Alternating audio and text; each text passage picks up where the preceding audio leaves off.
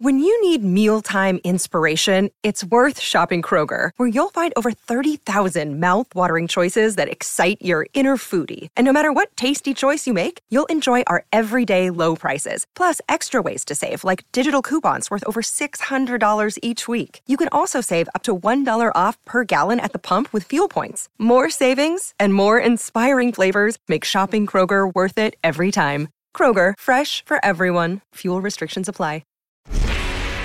No one is, is, is, is, is more locked From Thursday to Monday, no one is more locked into the NFL than First and Pod. Hosted by Danny Parkins and Andrew Fillipponi. It is time for one of our favorite shows of the year here on First and Pod. Thank you for listening, subscribing, rating, reviewing, telling a friend as we are trying to grow this thing bigger and better into year two of First and Pod an AFC preview where we will ask the big question for each and every team. You know the drill for the podcast every team, every game, every week. This is the AFC edition. The NFC edition will be out in a few days. And then our pod, three episodes from now, will be a full week one breakdown. So, Pony, the Chiefs are obviously the favorites. They are the defending Super Bowl champions but they have a huge distraction on their hands with Chris Jones.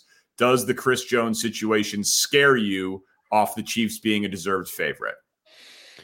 Uh, kind of. I would not bet them to win the Super Bowl right now, in part because I don't like taking the team with the shortest odds, but also, you know, for as much as I trust Patrick Mahomes and Andy Reid and their offense to average 30 points per game again, and maybe even more than that, actually, because you figure Kadarius Toney, offensive line should still be really good. It was one of the best in the league last year. Pacheco goes into his second year. I I, I trust that unit to be the strongest in the league. Um, but I think it's possible that the defense is below average. I think it's in play that the defense is actually maybe the 20th or 25th defense in the league. And part of it is because of the Chris Jones situation. Um, you know, he's threatening to take the holdout into the season. Do I think he will?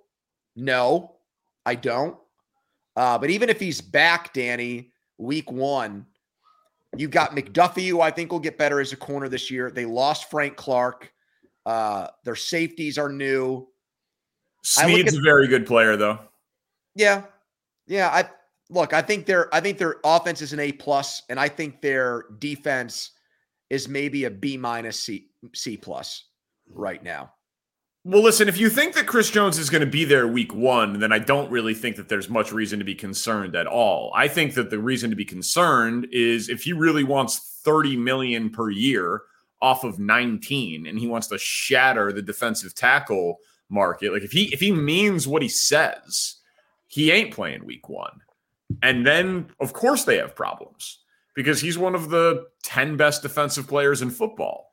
So you take him off of that team and it's a massive issue. So I guess I'm a little confused. Like you said, you're surprised or you're concerned, but then you think he's going to be there week one. What's the concern if he's going to be there week one? I still don't think they have a great defense. But then it's, you're not worried about the Chris Jones situation because they well, well, but hold on a second. I, when I say I think he's going to be there week one, that can be 51% to 49%. I'm not 100% convinced he's going to be there week one, but if I had to pick one of the two, I would pick yes, just because I don't think a guy is going to, you know, hurt himself. Big picture, he's under contract. I don't think to make a stand, he's going to like bet. Like they could find him, they won't. But I think he's. I don't think he's going to deprive himself of millions of dollars in game checks to like hold out for that amount of money because I don't think Kansas City is going to blink on it. So, I, I, also think that there is something to like he obviously Chris Jones is not as marketable as Pat Mahomes or Travis Kelce. Like that's the understatement of the century. So he needs to make his money from football, even though he is plenty marketable. But I do think it's an extra tough look in the locker room, even though players are super supportive of guys getting every dollar they can. When Kelce's not the highest paid tight end, he's I think third right now after the Hockenson deal, and Mahomes is like ninth for quarterbacks and they both openly talk about giving money back. And Pat has even name checked Chris Jones for it. So I do think that there will be some pressure on him. Hey, man, we're a Super Bowl contender. We need you. We've all given money back here. Let, let's let's get this thing together. So I, I expect Chris Jones to play personally. And if he does, then you think that they are far and away the best team in the NFL. You don't have doubts about their defense like I do, even with him. Well, I mean, again, like they they don't they've never needed to be the best defense. You know what I mean? They, they they've never all they need to do is be league. They played like a top ten defense in the second half of last year and were great in the Cincinnati game. They were great in the Cincinnati game, and Chris Jones had two sacks in yeah, that. Looked game. like Aaron Donald in that game. Yeah, so Chris Jones was a huge part of it. So I do think that that absolutely matters uh, when you start thinking about these guys. Like I again, I don't think the defense is great by any stretch of the imagination, but I do think that they're in a situation where if you think he's playing, there's really not that much to be concerned about because he's just he, he's a difference maker, and I think that they know he's a difference maker, and I think he knows it too, and I expect him to play. Like if we if we both would bet on him being there week one, it's ultimately. I just, wouldn't bet on it. I wouldn't actually put money down on it, but I, I, I would I would I would expect he would be there. But I'm like 60 40 or 55 45 that sure. he's there for week one. But I don't think he's going to week eight or week nine, even if he's not there week one.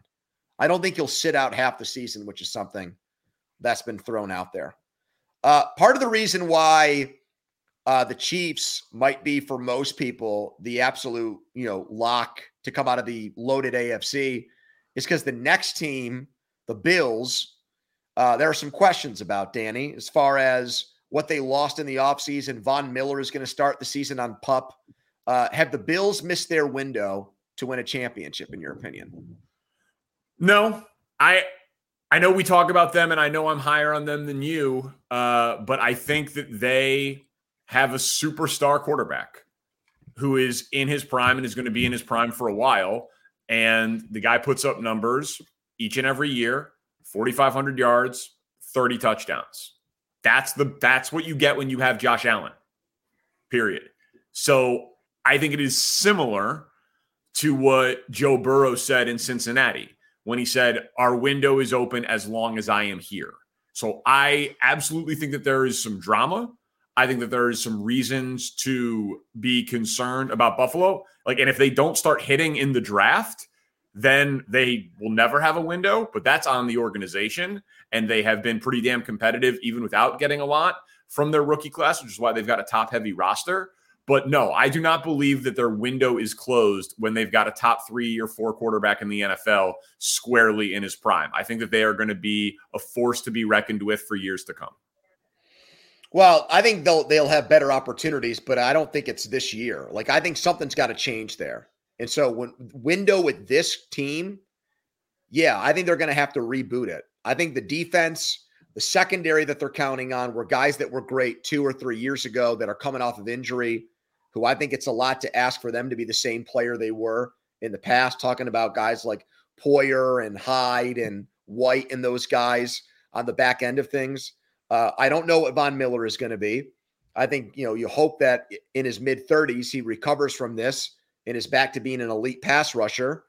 I wouldn't hold my breath there. I think their offensive line stinks. I think th- I think the right tackle is a major, major problem. They've got a rookie guard who they're keeping their fingers crossed on. I think their running game is their quarterback. And I think they've got no real number two wide receiver the offensive coordinator. You don't think Gabe think, Davis is gonna is legit and will bounce back? No, he wasn't last year. He was he bad. He was bad. He was he was bad last year. He was bad last year. But we what eight touchdowns the year before, something like that. I think they should. I think they should have brought DeAndre Hopkins in. I think they're gonna regret that. I think that was a mistake. I, you can say what you will about Hopkins. He doesn't get open. He makes a lot of contested catches. Diggs was, you know, pulling a hissy fit. Was part of that because he didn't want competition. I have no idea but I think they're going to regret that. Um, the guy that was supposed to be their slot receiver last year, they they got rid of McKenzie, and he just got cut by the Colts. So I don't think their wide receiver evaluations internally have been very good. And I think the coordinator might stink. I think Dorsey might be bad. I think that obviously Allen is able to overcome bad play calling. But I think we saw last year that there's a big difference between Daboll and the guy that's there now And I think when we're talking about narrow margins in a competitive conference, that that's it's I'm picking them to miss the playoffs. I don't have Buffalo in my playoffs this year. That's become very trendy with how tough with how tough the division is. I I'm not willing to go there uh, with seemingly a lot of people. Frankly, I feel like a lot of people uh, believe that that is just the the destiny for this team. I still, you know, I I like the Jets a lot, but I'm not willing to put both the the Dolphins and the Jets uh, over them. The team then that I assume you think is the biggest challenger to the Chiefs would be the Cincinnati Bengals. They survived the uh, Joe Burrow scare. Do you believe that this is their year and the year the Bengals break through? I think this is their best shot. I think this is the best chance to do it because they haven't really lost substantial pieces or parts yet because of a Joe Burrow contract or something like that. Bates left for Atlanta. They lost their safety, but they've drafted safeties and corners with first and second and third round picks the last couple of years. So they're banking on those guys, you know, living up to where they were picked. So there's some question marks there, but it's not like they've completely left the cupboard bare at those positions. I think their front seven is very underrated. It doesn't have any stars, but I think they're all good players. I think the major questions for them are tight end and running back. But I mean, if if running back's a question, I think you're doing okay for yourself because you can find running backs anywhere. And tight end isn't as big of a concern when you've got the best three receiver corps in the entire NFL. So the coordinators didn't leave Danny. There's no turnover there. I think this is their best shot. I don't think they might not have a roster this loaded ever again in the Joe Burrow era.